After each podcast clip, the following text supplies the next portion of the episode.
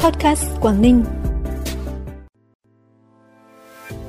Hội thi sáng tạo kỹ thuật tỉnh Quảng Ninh lần thứ 9 năm 2022-2023 trao giải cho 43 đề tài giải pháp xuất sắc. Nam sinh Quảng Ninh chiến thắng cuộc thi Daesang Trạng Nguyên tuổi 13. Trải nghiệm lan tỏa kiến thức kỹ năng chữa cháy và cứu nạn cứu hộ cho người dân là những thông tin đáng chú ý sẽ có trong bản tin podcast tối nay, thứ Bảy ngày 16 tháng 12.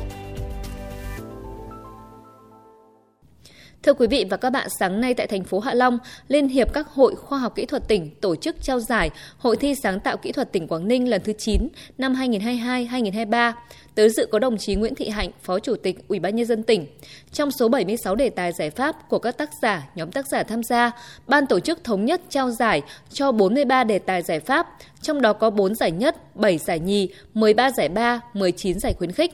Với mong muốn thông qua hội thi sáng tạo kỹ thuật sẽ tìm kiếm thêm được những sáng kiến, đề tài giải pháp, sáng chế hữu ích, phục vụ phát triển kinh tế xã hội tỉnh, đồng chí Nguyễn Thị Hạnh, Phó Chủ tịch Ủy ban nhân dân tỉnh đã phát động hội thi sáng tạo kỹ thuật tỉnh Quảng Ninh lần thứ 10.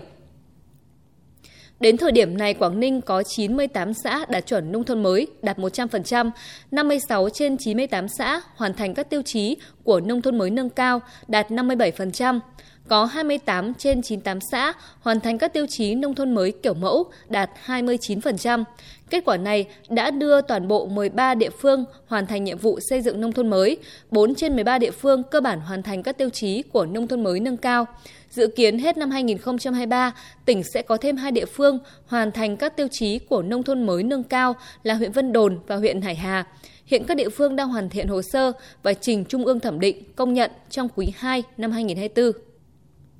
Vượt qua 99 đối thủ, em Phan Tuấn Tú, học sinh trường Trung học cơ sở Trần Quốc Toản, thành phố Hạ Long đã giành chiến thắng tại cuộc thi Daesang Trạng Nguyên tuổi 13 năm 2023. Trải qua vòng loại gay cấn, chung kết cuộc thi diễn ra sáng nay tại Hà Nội, quy tụ 100 học sinh xuất sắc từ các trường học trọng điểm tại Hà Nội, Hòa Bình, Hưng Yên, Quảng Ninh. Kết quả em Phan Tuấn Tú giành giải Trạng Nguyên và nhận phần thưởng lớn trị giá 200 triệu đồng. Cuộc thi Daesang Trạng Nguyên tuổi 13 năm nay diễn ra trong 4 tháng với sự tham dự của hơn 50.000 thí sinh từ 11 đến 13 tuổi.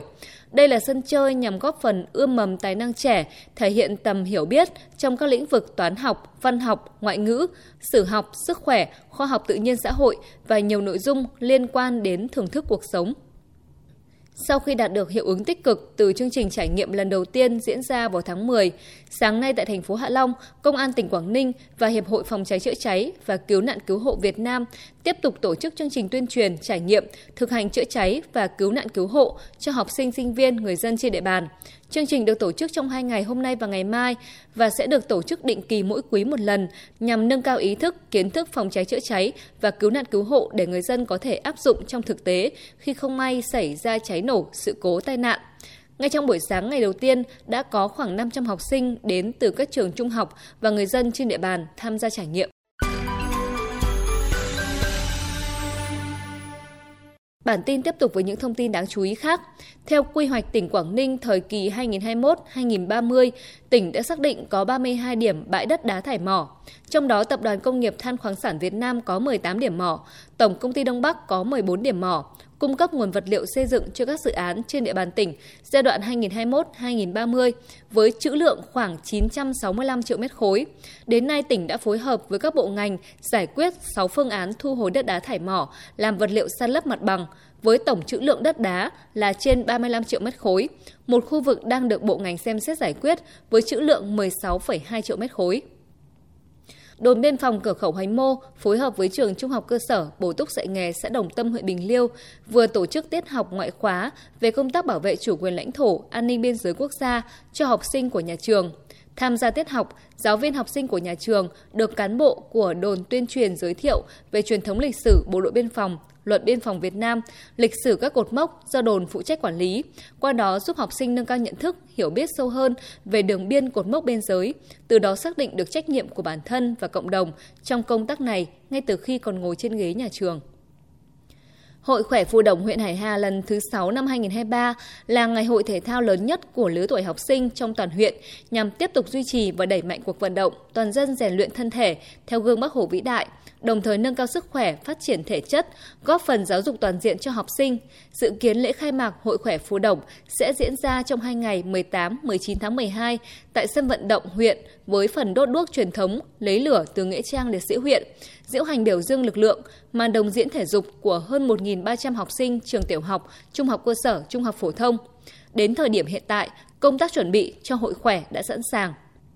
Phần cuối bản tin là thông tin thời tiết. Thưa quý vị và các bạn, do ảnh hưởng của không khí lạnh, hôm nay Bắc Bộ đã có mưa trở lại, gió cũng thổi mạnh, cùng với đó là nhiệt độ giảm nhanh. Trong đêm nay và ngày mai, không khí lạnh tiếp tục dồn thêm xuống nước ta, nằm sâu trong khối không khí lạnh nên từ đêm nay trở đi, Bắc Bộ chỉ còn mưa ở một vài nơi nhưng nhiệt độ thì vẫn có quá trình giảm mạnh. Mức nhiệt thấp nhất trong đêm nay và sáng mai ở khu vực Trung Du và Đồng Bằng chỉ khoảng từ 11 đến 14 độ, vùng núi nhiệt độ thấp hơn chỉ từ 7 đến 10 độ, thậm chí vùng núi cao có nơi dưới 3 độ. Trong khi đó, nhiệt độ cao nhất trong ngày mai đều chỉ dao động từ 15 đến 18 độ. Riêng một số nơi ở khu vực Tây Bắc là có nhiệt độ cao hơn. Như vậy là trong đêm nay và ngày mai, Bắc Bộ sẽ ở ngưỡng rét đậm diện rộng, vùng núi trời rét hại.